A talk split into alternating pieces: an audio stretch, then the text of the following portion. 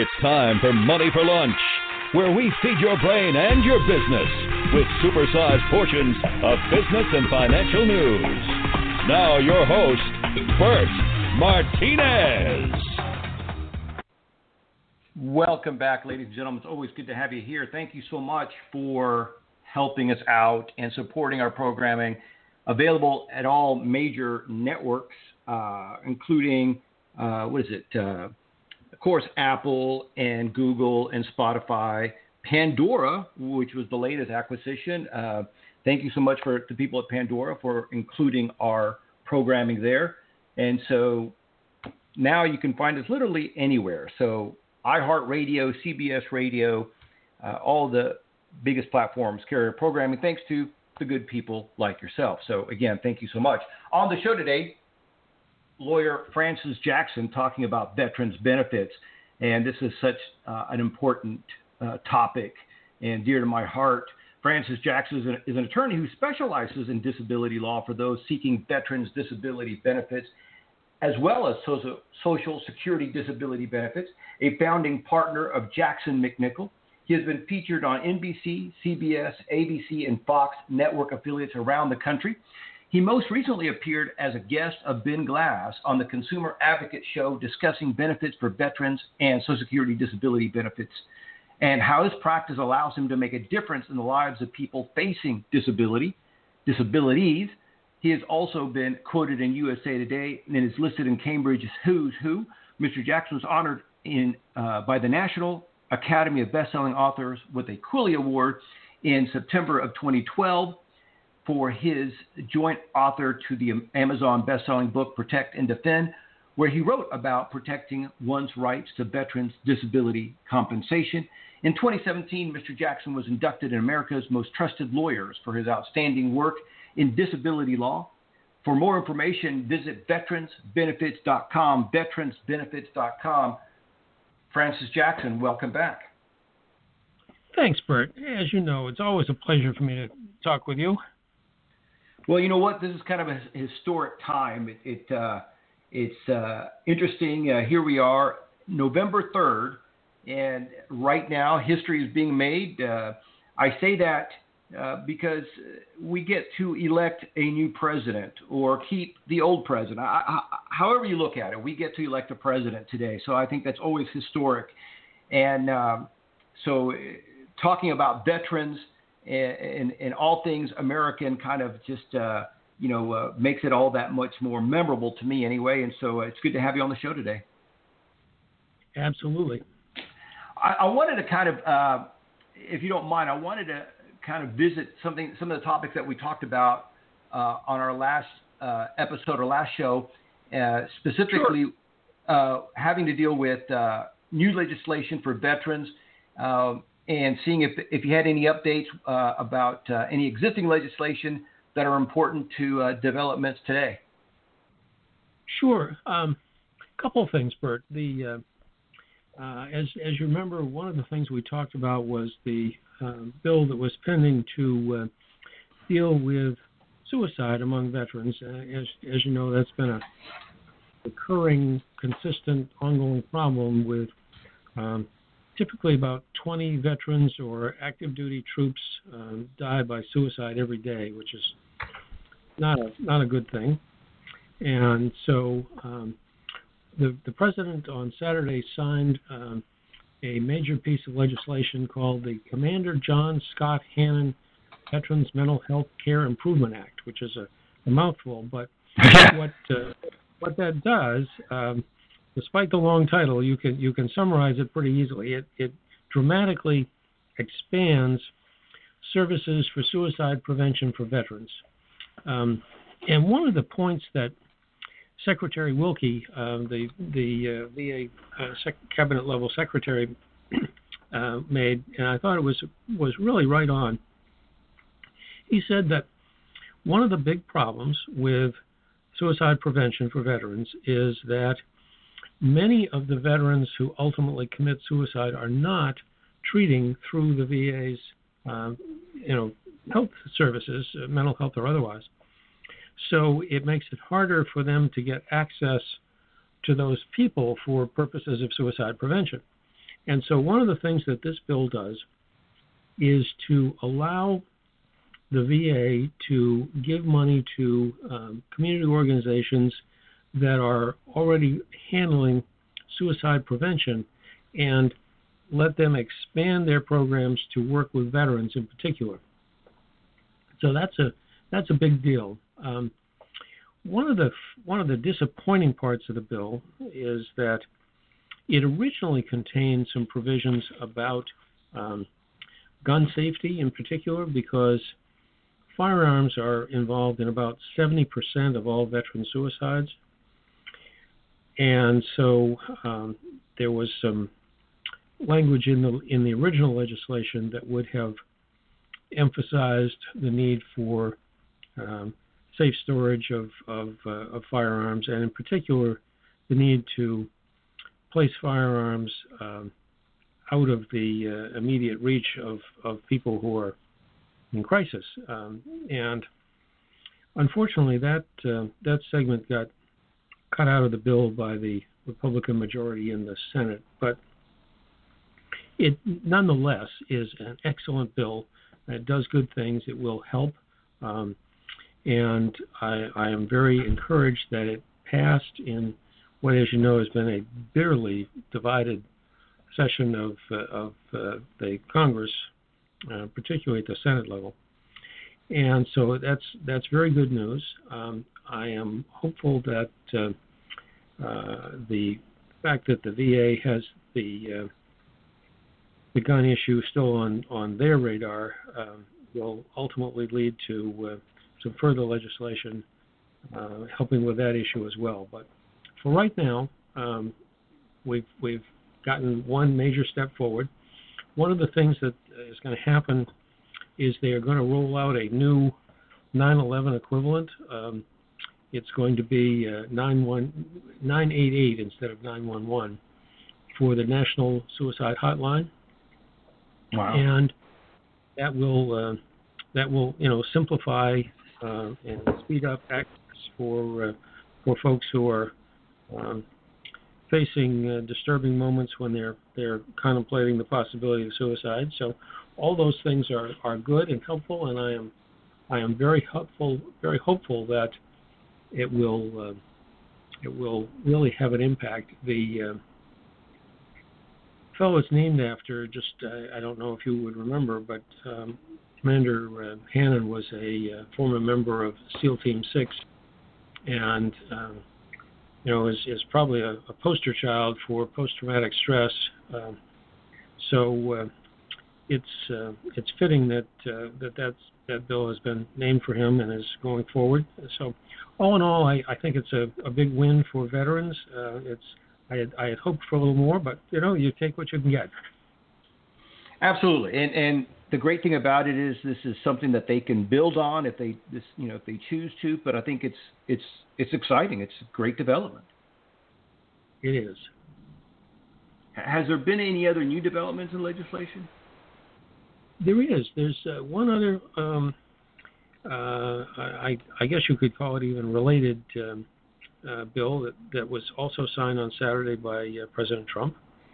And what that bill does, it's not focused on suicide prevention specifically, but it's focused on expanding uh, mental health care. And what what it does specifically is it authorizes the VA to provide mental health care for National Guard and Reserve troops.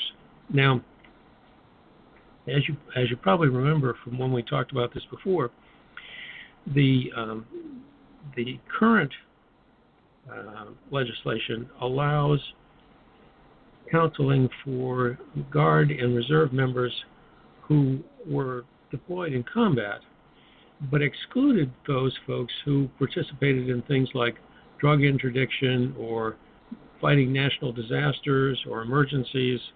You know, people recovering bodies after the fires in California, for example, right. uh, that sort of thing. And so this um, this bill expands the ability, the, the, authority of the VA to provide counseling to uh, Guard and Reserve members who have been in those kinds of situations even though they weren't deployed to combat. But um, situations like that, which can still precipitate significant um, mental health issues.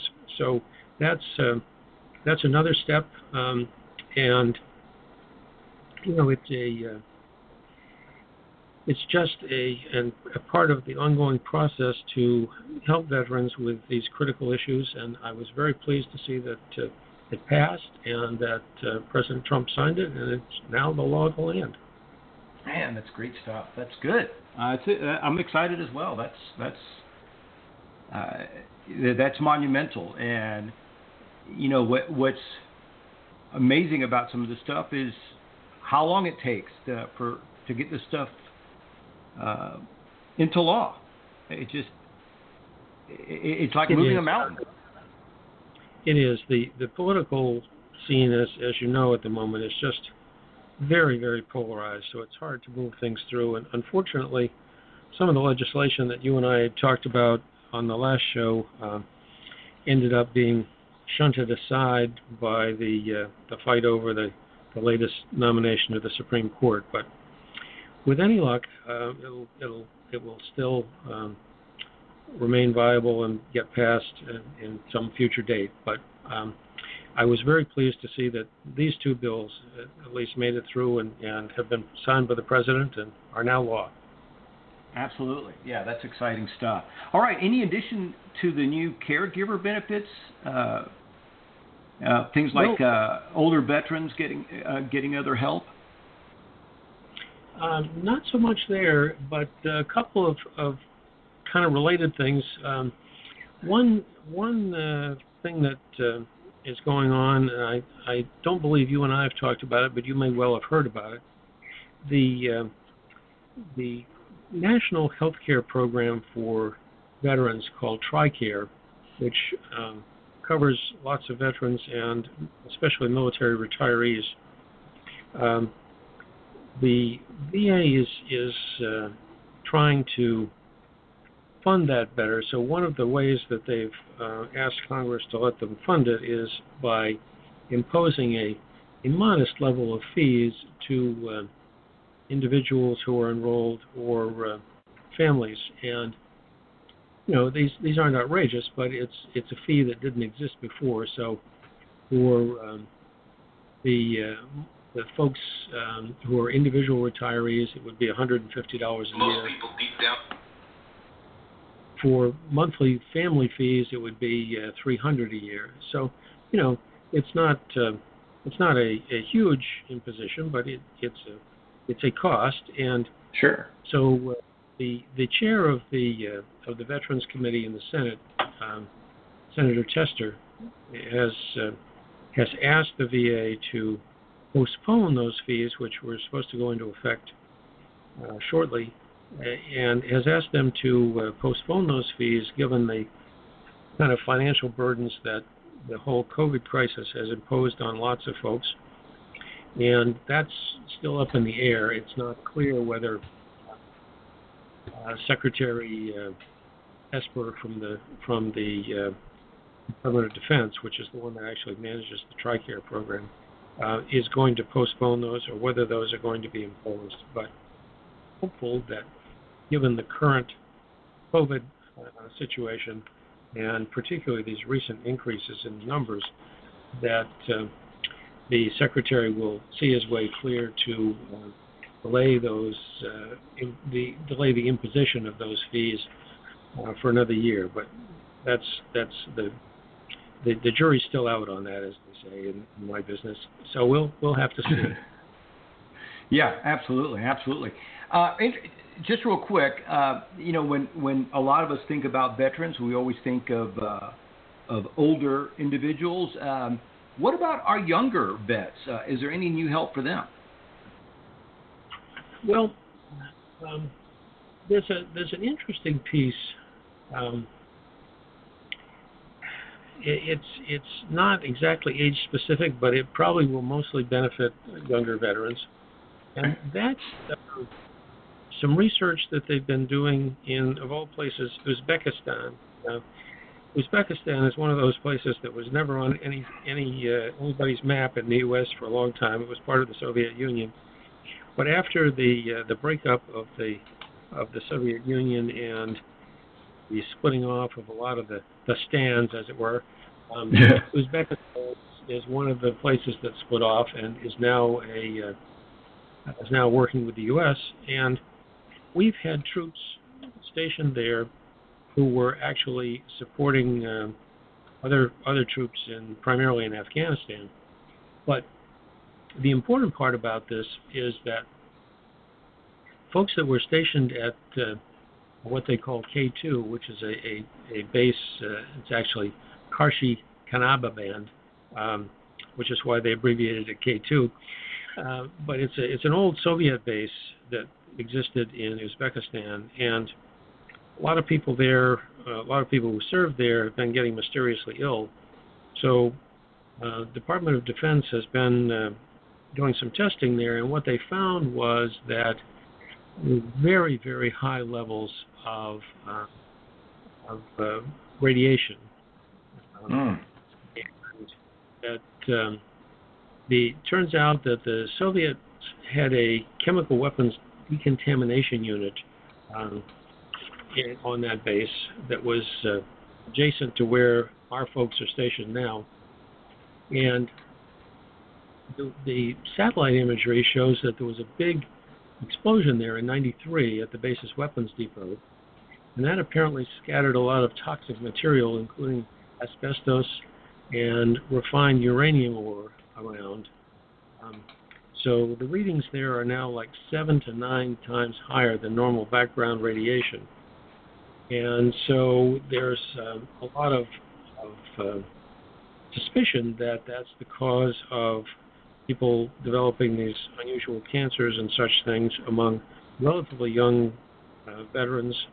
And it's um, it's a uh, an issue that they're looking into. Nothing has has really been finalized so far, but um, the uh, the VA, of course, at this point has no presumption or anything like that for people serving at this base. So you have to prove individually that uh, not only that you served there, but that you were exposed to something bad, and that that's what's causing you to be ill, and and so on. But uh, the fact that DoD is is researching it and looking into it and and getting the uh, the information will make it easier for a lot of these uh, young uh, veterans to, uh, to potentially become eligible for benefits.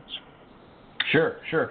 And, and I want to throw this out there because you, you said something that, again, a lot of people will just uh, will gloss over, and that is, you know, you have to prove that you were there, and and you think that that would sometimes be easy, and it probably is fairly easy to prove that you were stationed there uh, or stationed at some place that uh, that is, uh, let's say, questionable or has health uh, questionable health issues surrounding that.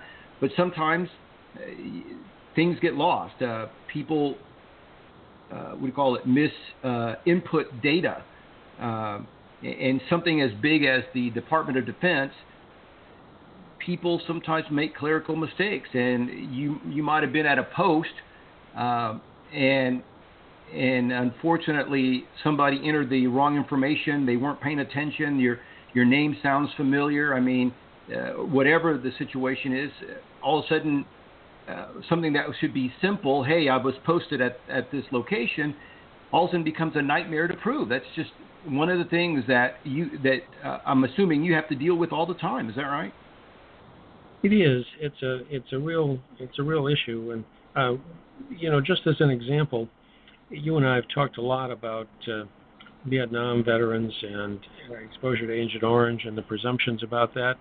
And recently, uh, some folks at the VA, working with the uh, folks at Archives, unearthed a, a whole um, set of records showing that uh, folks who were not previously listed as having been uh, in Vietnam had actually been assigned there on temporary duty, and we're talking like uh, you know thousands. I, I think it's over twenty thousand troops that they were talking about. So, wow. You know, it's, it's it's that kind of a thing. Um, because the problem is, for a lot of these folks, you know, they're exposed to something now, and it ultimately causes uh, a, a, a bad disease, lymphoma, lung cancer, various other cancers. But those things take a long time to develop, and so you're 20, 30 years down the road by the time you're trying to reconstruct what happened, and and that's that's part of the challenge in representing veterans is to be able to find ways to go back and reconstruct the, uh, the what had happened and to prove you know somebody was there or not there at a particular place at a particular time and as you were as you were uh, highlighting it it's often critical in terms of people's entitlement to get benefits so it's a it's a real issue and it's nice that to see that uh, Department of Defense is, is digging into uh, the K2 base and I'm hopeful that that's going to help some folks ultimately uh, get the benefits they deserve for uh, these uh, various illnesses. Absolutely. Uh, you know, again, this is, uh, I've said this before, and so I'm going to say it again now, is that uh, I was not aware of this until my association with you, and, and uh, I'm always appalled and amazed at the, some of the work that you have to go through.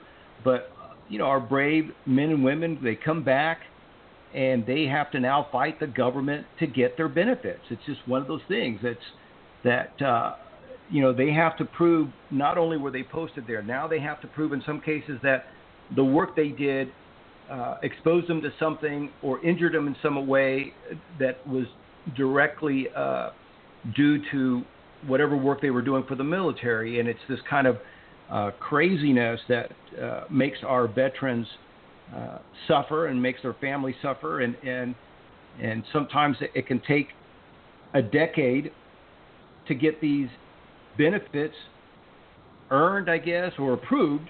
And it's just it blows my mind. It just it's just such a, a sad fact that here you are, you put your life on the line, you go and you and you defend our country, and then you come back and now you have to fight for your benefits.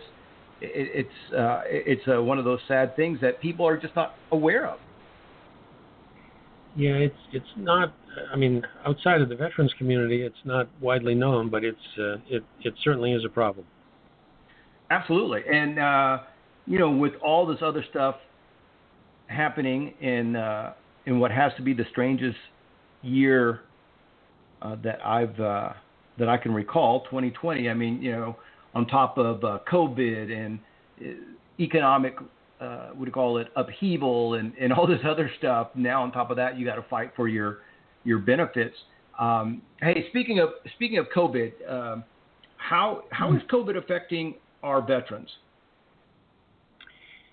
Um, as uh, as you and I talked about on the last show, Bert, um, the um, the folks that um, the the VA serves tend to be older and uh, have more underlying problems than a lot of other populations. So as a result, uh, a lot of those folks have uh, have uh, had significant problems with COVID, and as a as a group, the the veterans that are being treated within the VA's healthcare system uh, are uh, are significantly uh, more susceptible to COVID, and both the the uh, infection rate and the, the death rates have been higher. Wow. Yeah, and and, uh, and I can imagine that uh, for some of our vets who might have some kind of uh, I'll say uh, pulmonary or lung deficiency based on you know you and I've talked about burn pits, but there's other things that may affect their lungs that again has to increase their likelihood of being uh, affected. Absolutely, Bert. And you know, um, this there there are.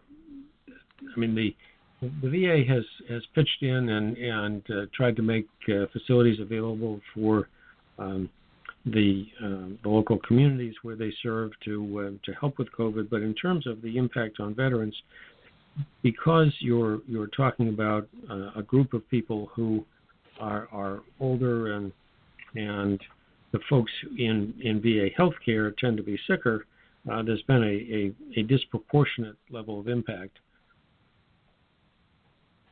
And, uh, you know, I, I want to kind of just uh, talk about this kind of changing, uh, I guess, uh, hats a little bit. And that is, again, something I, I wasn't aware about until you and I became friends, and that is that a veteran really can't even get any kind of help with their claim until after their claim has been denied. Correct? Is that still the same? That is true, Bert. As as far as I know, the VA is the only agency in the entire government where you cannot hire and pay an attorney to help you file a claim.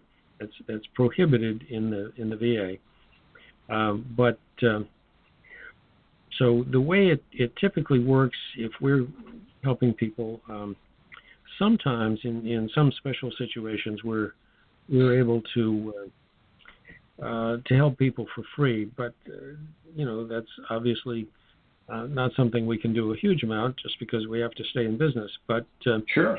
Uh, primarily, we, we get people after they've had an initial decision from the VA, and and either the VA turned them down for one or more benefits, or the VA gave them a very low rating. Uh, as you'll recall, the rating system in the VA ranges anywhere from zero to 100, and so people who get a, a 0% rating or a 10% rating often feel that they've been not uh, well treated by VA, and they they tend to appeal those uh, if they think they have a more serious condition. So we, we see lots of both uh, denials and low ratings. And, and oh, go ahead. Sorry, go ahead. My, my apologies.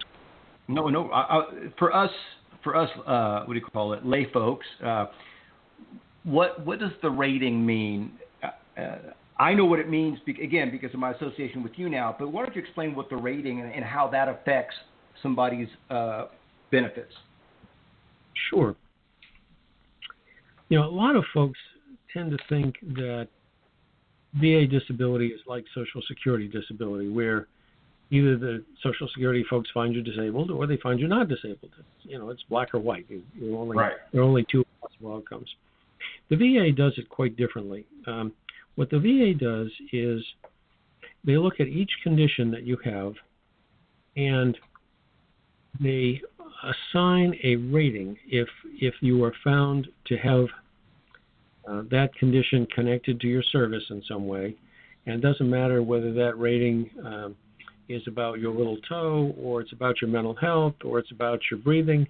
Every every condition, every medical condition that, that you can you can define the VA has a rating system that applies to it. Now, uh, a lot of the major things have their own specific rating system. If if it's not one of the majors, if it's something maybe a little less common, uh, what they will typically do is they will do what they call rating by analogy, meaning if you have a lung condition but it's not one of the ones that they specifically rate, they say, okay, what is this lung condition closest to? You know, is it more like bronchitis? Is it more like tuberculosis? Is it more like COPD? Is it more like lung cancer?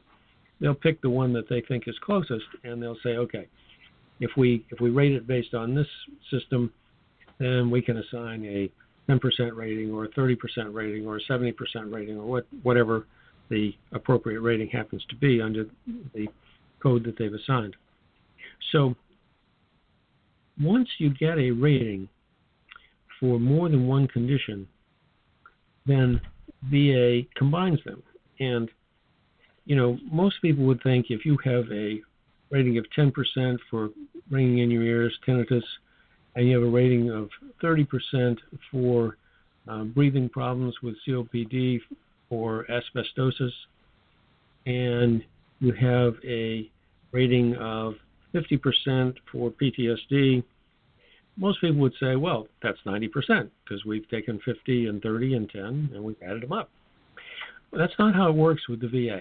Um, the VA has what they call a combined ratings chart. And uh, I, I know it, it raises some chuckles when, when you talk about this. I, I always talk about VA fuzzy math because yeah. it's not any, any other kind of math. But but what they do uh, Bert, is they they try to assign uh, what they view as an appropriate rating for the degree of loss of earning capacity. So somebody that's um, at 100%, they think that person has lost their earning capacity, and they pay them a little over 3,000 a month. If the person, on the other hand, is at 10%, um, they get about $100 a month. And obviously, in between, it changes. The uh, the part that, that makes the, the rating system so hard for people to understand is that in the example I just gave you, where you have a 50, a 30, and a 10, what the VA would do is they would start with the largest one, which is the 50%. They'd say, okay, this person has lost 50% of their earning capacity, and we're going to pay them. I, I don't remember the exact number for uh, for 50% rating right off, but it's around 1,500 a month, approximately. And then they say, okay, and then we've got a 30%. But instead of taking 30% of of a whole of 100%, they take 30% of the remaining 50%. So they say you're already 50% disabled, but we've already covered that 50%. Now it's 50% less. You've got a 30%, so we're going to take 30% of 50%. So it's really 15% you're adding, not 30. And they do the same with the with the 10% on top of that, so that you can end up with um, a rating of like uh, 70% for um, a 50 and a 30 and a 10, which by most math would be 90%. And so it, it gets uh, it gets complicated the way they do it. But um, I mean, they there is a there is a, a theory to it, and once once you understand how the theory works, it's you know you can you can work it out. It's never intuitive, but you can you can at least figure it out. But it's uh, it's a it's an unusual system, and and most people uh, you know look at the numbers and say, well, if you add 50 and 30 and 10, it ought to be 90, but it's not in VA. Yeah.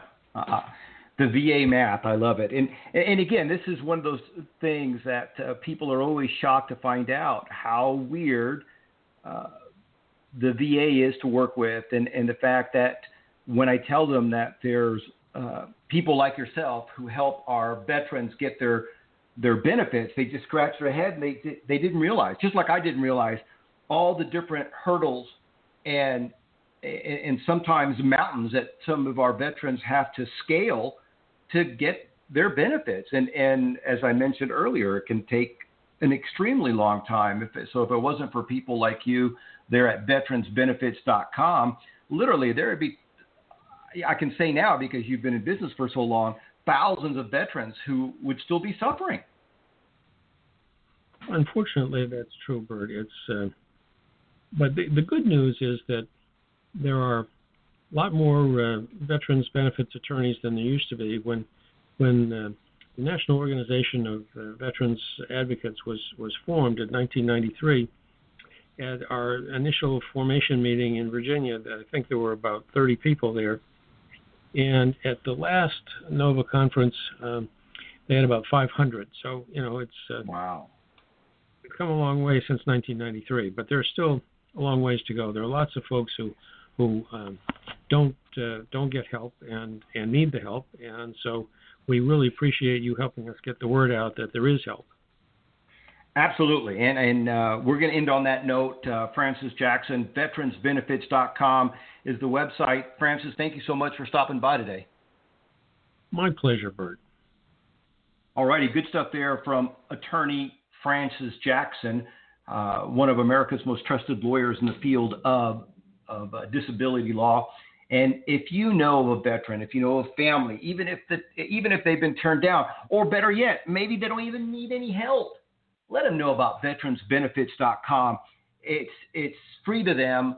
Um, they, there's tons of resources there. They can talk to Francis or anybody on his team, and they can get tons of help. They can get pointed in the right direction. And as Francis says, a lot of times they're able to help uh, for free, and and uh, they can certainly listen for free, and they can and they can really uh, really make a huge impact. So today, get out there and vote, and then tell people about veteransbenefits.com.